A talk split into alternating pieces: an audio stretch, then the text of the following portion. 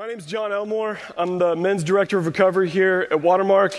And last, well, a couple of weeks ago, I told you about these plates of china that I'd shipped to Boston. Two of them got broken. I submitted a claim form to get paid back that money so that I wouldn't have to cover it because I had them insured. And I was told that, well, that sounds like insurance fraud and we're not going to cover it. And I told you I, I didn't act kindly or lovingly to the shipping company, to the two guys there, but I went, sought their forgiveness. And uh, that, that story, that analogy, was about me and my heart and how I was much more concerned about the money that I would have lost on this sale or insurance claim rather than representing Christ and being loving and kind to people, a witness for my Lord. And uh, that was the point of the story. My heart, not the money. It just revealed my heart. However, it also revealed many of your hearts because after the story, 12 of you or more came up to me and said, Hey, great story, but did you get the money back? so I'm glad to know I'm among brothers. Um, and I'm not going to tell you the answer to what happened because, frankly, that's not what matters. The check's in the mail. Um, I'm thankful for that. Uh, I want to tell you another story, similar actually, where uh, I moved down here to Dallas to go to seminary, so I had quit my job. I was broke, um, not having any income, going back to school. And uh, I had sold my car that I had previously because it, was a, it was a bad decision. Um, I was like, I, I can't sustain that. And so I had no car, and these two couples came forward and said, We're going to buy you a car for your time here while you're in school.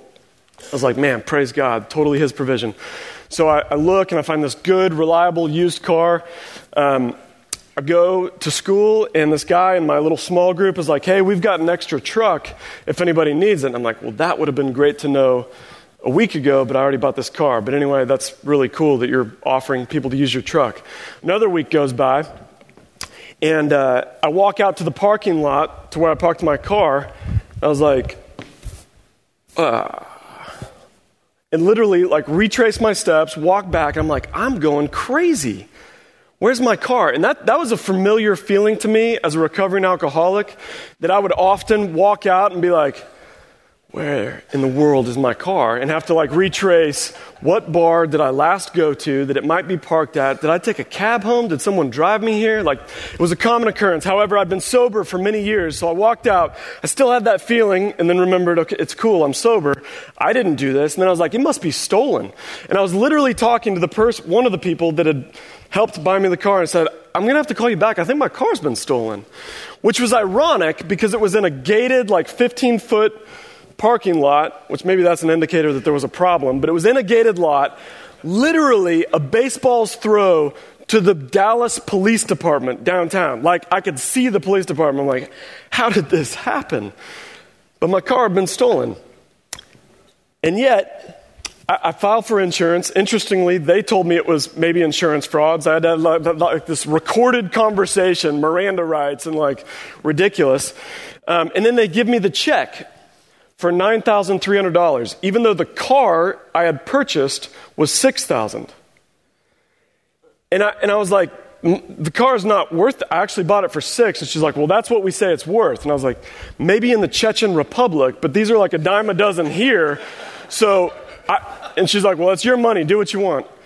So after that, I find another friend, and they're like, well, my buddy's got a car he's selling. It's only 3000 So all of a sudden, I've got an extra 6300 sitting in my bank account right as I'm about to go into three years of school where I've got a part time job making $10 an hour. I'm, I'm getting like 6000 maybe annually a year. But all of a sudden, God filled up my bank account with 6000 bucks, and that got me all the way through seminary because my car got stolen. and that's exactly how I felt. I'm like, only you, God. Now, God didn't steal my car. Someone evil with bad intent stole my car and gutted it like a fish. They found it, it was gutted. But God took that evil that was done to me and redeemed it and then ended up blessing me with it, and I was able to bless others with it. And that's what we're going to see here in Genesis 46 through 50 is that God will take the evil done to us or even the evil that we do to ourselves. and he will redeem it, repurpose it, engineer it, and use it for good, for our good, and for his glory. He'll do it again and again and again if we allow him and if we have eyes to see it. We'll see that in Joseph's life throughout. So, uh, before we do that, you know the drill. But today, a pop quiz. So, four blank, what is it? Four events and four people. What are the four events? right, right. It's just watermelon, watermelon, watermelon. and then four people. Who are the four people? All right. If you couldn't understand what your neighbor was saying, here's the answers. Four events and four people. Go get some more coffee if you didn't know that as well. We'll still be going through this. The chart to fill in the blanks, if you haven't already, chapter 46, reunited. This is when Jacob and all the 11 brothers, their wives, their kids come down to Joseph in Egypt and they're reunited um, there to escape the famine. Chapter 47, not only do they come down, they are welcomed by Pharaoh himself and he gives them the land of Goshen, the territory of Ramses. Chapter 48, we see Jacob blessing uh, Ephraim and Manasseh. That's not a gang sign. If you did your reading, you understand that. And then in chapter 49, Jacob's blessings. Before he dies, he gathers his sons to him and he blesses his sons. Quasi. Some of them. We'll get to that too. And then chapter 50, we'll, we'll, we'll title Providence because that's exactly what it is. It's what Blake talked about last week this way that God, a benevolent God, can take evil and repurpose it for good. So that's where we're going today. Got a lot of ground to cover, and so uh, pardon me as I, I, try to blitz through this. Uh, chapter 46, reunited. So God speaks to Jacob in Beersheba on his way down to Egypt. And what he says to him is really interesting. In verse 4, he says, I will go with you down to Egypt and will bring you back. So he's going to go down to Egypt, and God's going to bring him back. And I'm sure Jacob's thinking, great, that's awesome. I'll escape the famine, then you're going to bring me back. The problem is, God doesn't stop speaking. He says, You will die in Egypt, but Joseph will be there and close your eyes. If I'm Jacob, I'm asking a question. Well, hold on, God. You said you were going to take me down to Egypt to escape the famine, but then you're going to bring me back. But you told me I'm going to die in Egypt? So, what does that mean? Does that mean I'm going to go down to Egypt, escape the famine, then I'm going to come back to the promised land, live out a good, happy, healthy life, and then at the end of my days, I'll go down and Joseph, I'll, I'll die there and he'll close my eyes? That's not what happens, though, is it? Question Does, does Jacob return to the promised land? He does? Some say yes. Does anybody say no? Where did Jacob die? Egypt. There's a verse in our New Testament that says, To be away from the body is to be at home with the Lord. That's our hope in Christ. So when Jacob died, he was at home with the Lord. And then his sack of bones got carried back to Canaan. His bones were there. So did God lie?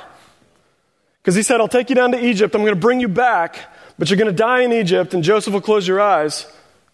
Well, wait, God, you haven't brought him back. And that seems like what we would call a paradox. And a paradox is two seemingly incompatible truths that, when brought together, are actually true. And so this is a paradox. A lot of people will say the Bible's full of contradictions. No, it's not.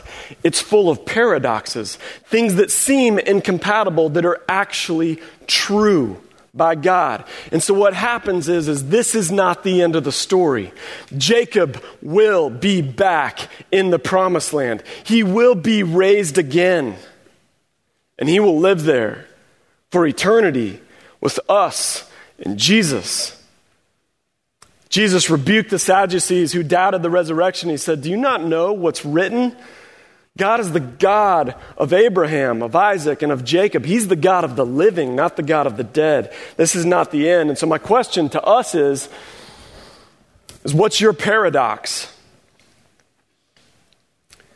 Think about it this way Romans 6 says, You are no longer slaves to sin, and yet some of us still struggle with sin. But I'm not a slave to sin, so why am I still struggling with sin? That's Romans 7. It's a paradox. So, what's yours? What's that paradox of I'm not a slave to sin, and yet I keep going back to this? Or maybe it's uh, James 1. Consider it pure joy, brothers, when you face trials of various kinds. Trials aren't joyful. And yet, God says, consider it joy when you face those trials. Why? Because God's at work in that trial, redeeming it for your good, creating character and perseverance. He's at work in that. Or maybe, maybe your paradox is 2 Corinthians 12, where it says, There was a messenger of Satan sent to torment me.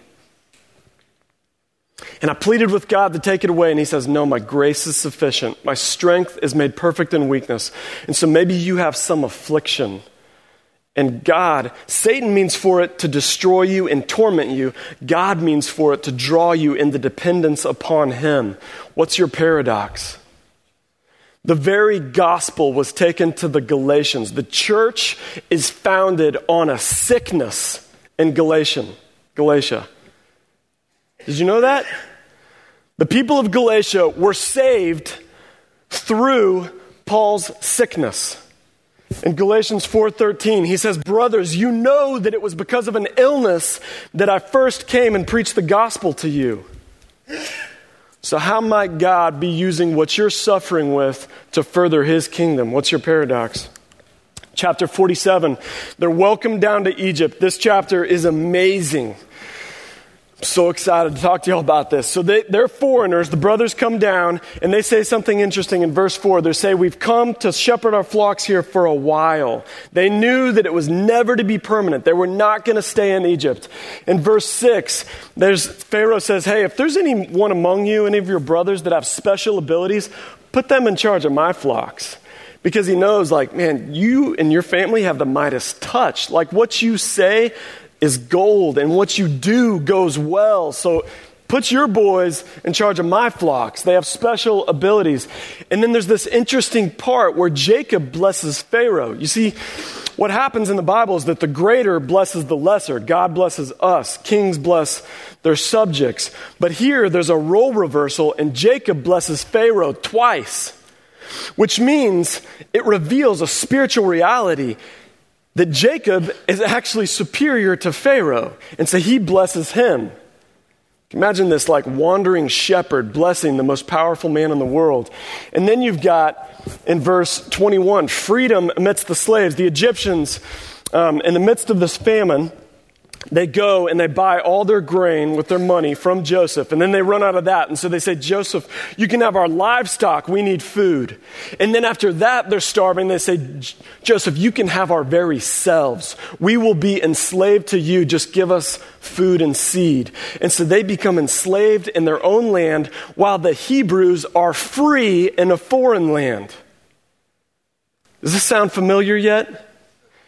It's your life if you are in Christ. It's who you are. It's that you are a foreigner. The Bible says all throughout, Peter writes it, the author of Hebrew writes it, that we are aliens, strangers, sojourners. This is not our home. We are here for a while. So don't put down the roots too deep. We have special abilities. The Bible says in 1 Corinthians 12, Romans 12, Ephesians 4, 1 Peter 4, that you have been given supernatural gifts. Not for your glory, for His. Not for your kingdom, for His.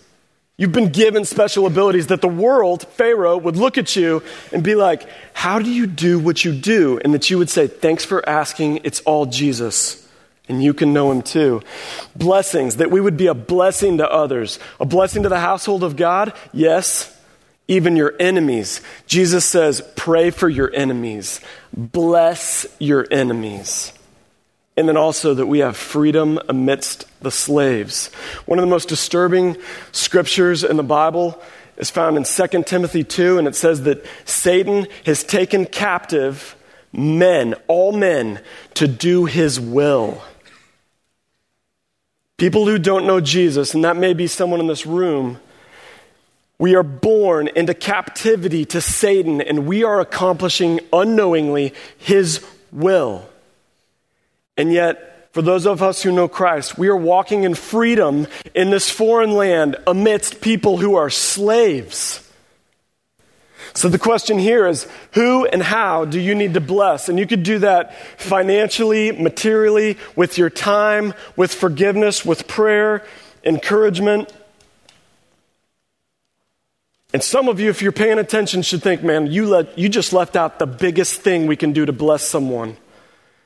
And that's that we could share the gospel of Jesus Christ with those who are enslaved to Satan and are headed straight to eternal hell separation from God, that we might tell them about the only hope that this world has. Who do you need to bless and how? And let me just sidebar real quick. If all of us did this, I think we could change a great portion of Dallas. Every time you get served a meal in a restaurant, say to the waitress or waiter, Hey, can I ask you something real quick? Thanks for bringing our food. We always pray before the meal and say thanks. Could we pray for you in any way?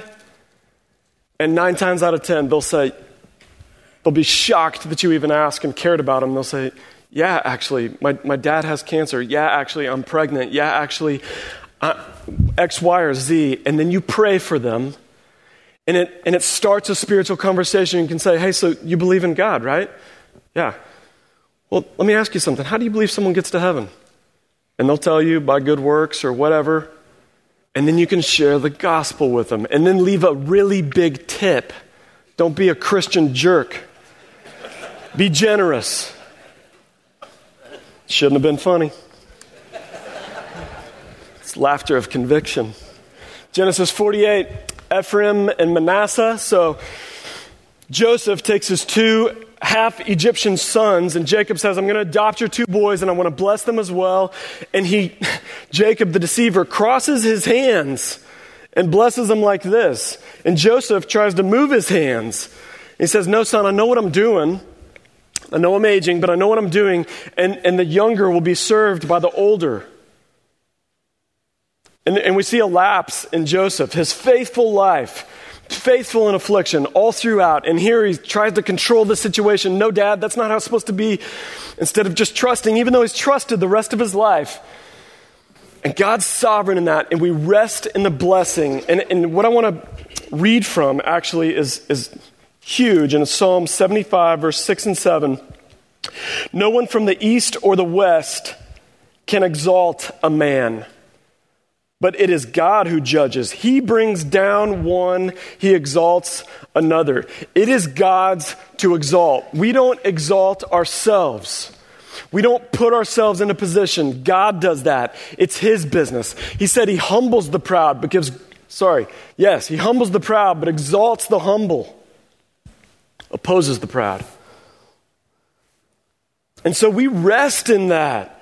1 Corinthians 12 says if one part of the body is honored, every part rejoices with it. We don't grumble, we don't get jealous. We rejoice with that part of the body that gets honored.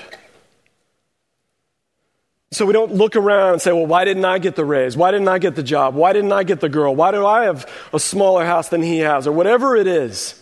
It's all from God. And what that also doesn't mean is that we sit back in our house or apartment and just wait for the doorbell to ring with opportunity or mail order brides.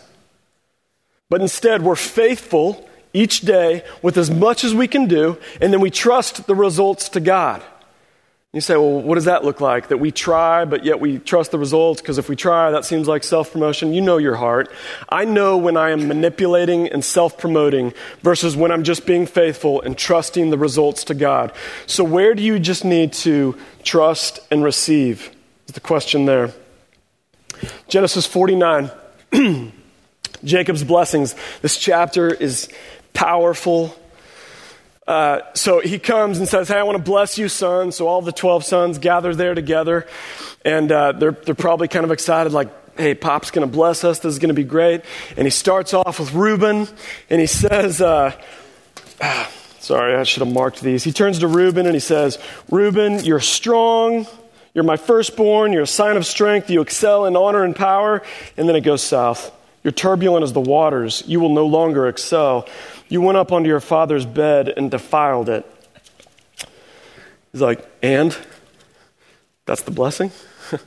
Next. Simeon and Levi. Okay, here we go. Pop, what are you going to bless us with? Their swords are weapons of violence. They're like, yeah, that's right. We slayed all those people. When they slept with Dinah, they raped her. Let me not enter their council. Let me not join their assembly. Cursed be their anger. I will scatter them and disperse them. That's the blessing for them. Judah. I'm sure he's like, it's good, Dad. I'm cool. I'm good as I am. No blessing for me. And yet he says, Judah, your brothers will praise you. Your hand will be on the neck of your enemies. Your father's sons will bow down to you. You are a lion's cub, O Judah.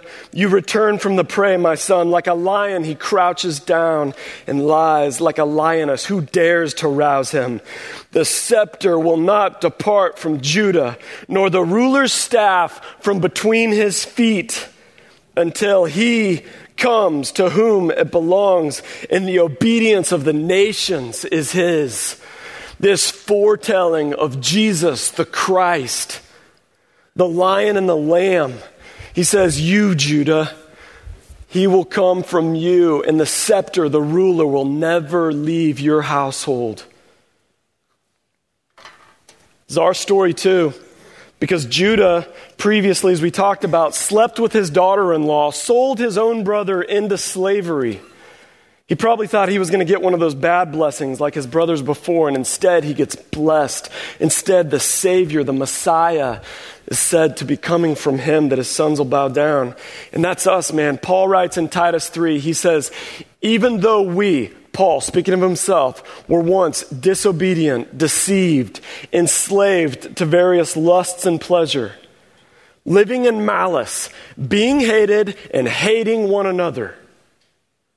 And yet, Paul also writes Ephesians 1 you've been adopted. You've been given every spiritual blessing in the heavenly realm, sealed with the Holy Spirit. Well, what about my mistakes? Yeah, in light of your mistakes, God will give you that, has given you that, because it's for your good and His glory. He lives to redeem. Titus 2:13 says, "As we wait for the blessed hope. It's the only place it says it. The blessed hope, the coming and appearing of our Lord and Savior, Jesus Christ. That's your hope. If it's not, your heart needs to change. Ask God to change it. That's our hope, is that Christ is coming again. We long for him, we look for him. Revelation 22 12 says, Behold, I am coming soon. He says it again I'm coming soon. When he comes, and I believe he's coming soon, will he find you being faithful to him and his kingdom? We want the Lamb of God, forgiveness of sins. Oftentimes, we don't want the Lion of God. We want a Savior, we don't want the Lord. So, where are you not honoring the Lion of Judah, the coming King? Genesis 50. Providence, what Blake talked about last week, this benevolent God who can redeem and re engineer, repurpose evil for good. In verse 50 20. Memorize this. Genesis 50 20. Memorize it because you'll see it all throughout your life. As your mind is transformed to have this mindset, when I get sick, when my car gets stolen, when I don't get this or that, when bad befalls me, when Satan afflicts me, God will redeem it for good. He says, You intended to harm me, he says to his brothers, but God intended it for good. He brought me to this position so that I could save the lives of many people. He's already done it in your life if you trusted Christ. He took the sin that you had committed and redeemed it in Jesus that you might now become a proclaimer of his good, that you might proclaim the gospel. He says in Acts 22 that by God's foreknowledge and purpose, he delivered Jesus over to men who killed him. That's the ultimate Genesis 50 20 in Acts 2, where God says, I, I foreknew this. I, I purposed this. I didn't do it. God doesn't do evil. But he allows it and then redeems it and uses it for good. So here I just, I, I had someone say to me recently because they were in a great affliction, I don't deserve this. Man, I don't deserve this. I said, You're right. You don't deserve it. What you deserve is hell. What you deserve is eternal separation from God because of your sin, and in His grace, He has allowed you to live. So, for all of us, my hand raised, let's get over our self pity and all the introspection and instead look upward and look for God to redeem this. Because He will. Out of an illness, I first came and preached the gospel to the Galatians. He will redeem it. He doesn't do evil, but He allows it and redeems it. And so, how have you seen God redeem evil in your life? Or what evil is going on in your life and inflicted upon you that if you surrender and look upward, could God redeem that? Talk about that. Man, I want to close with this and then we're, and then we're done.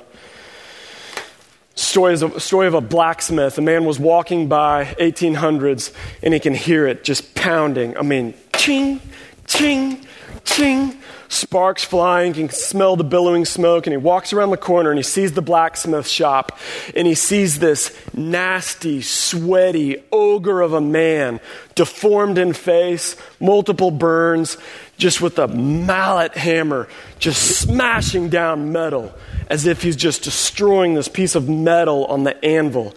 And then he sees behind him a man, cleanly dressed, top hat, in a suit, just quietly. And every now and then the man would whisper and point, and that ogre would just release and strike it. And the man stopped, just entranced by all of this. And finally, he stepped aside to the, to the man with the top hat and said, what, What's going on here? That man is ruining that. And he said, No, no, no, no.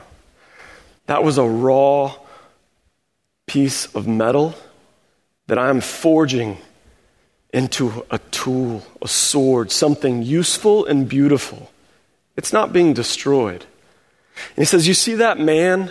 As he's just like,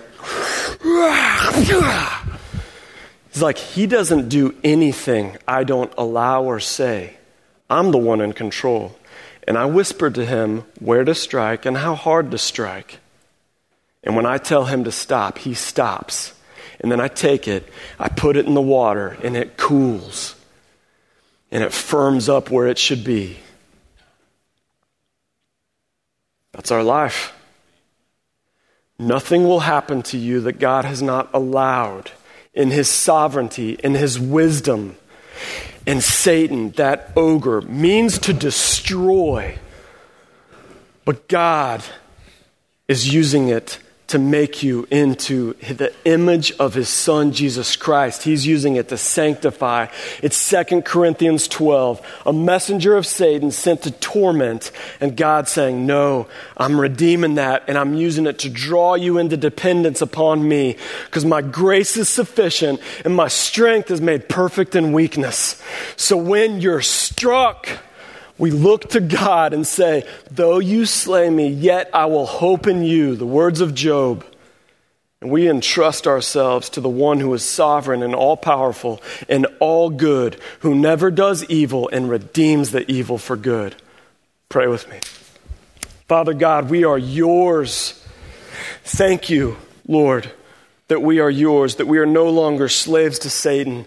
Thank you, Lord, that even our utmost enemy, Satan, you are sovereignly over. And that when you say stop, he stops. And you take every evil that was meant to destroy us, the father of lies, and you redeem it for good. As you restore us to the image of Christ, Lord, sanctify us. Painful as it may be, sanctify us. Thank you for these brothers. I pray that our time would be used for your purpose. We love you. Amen.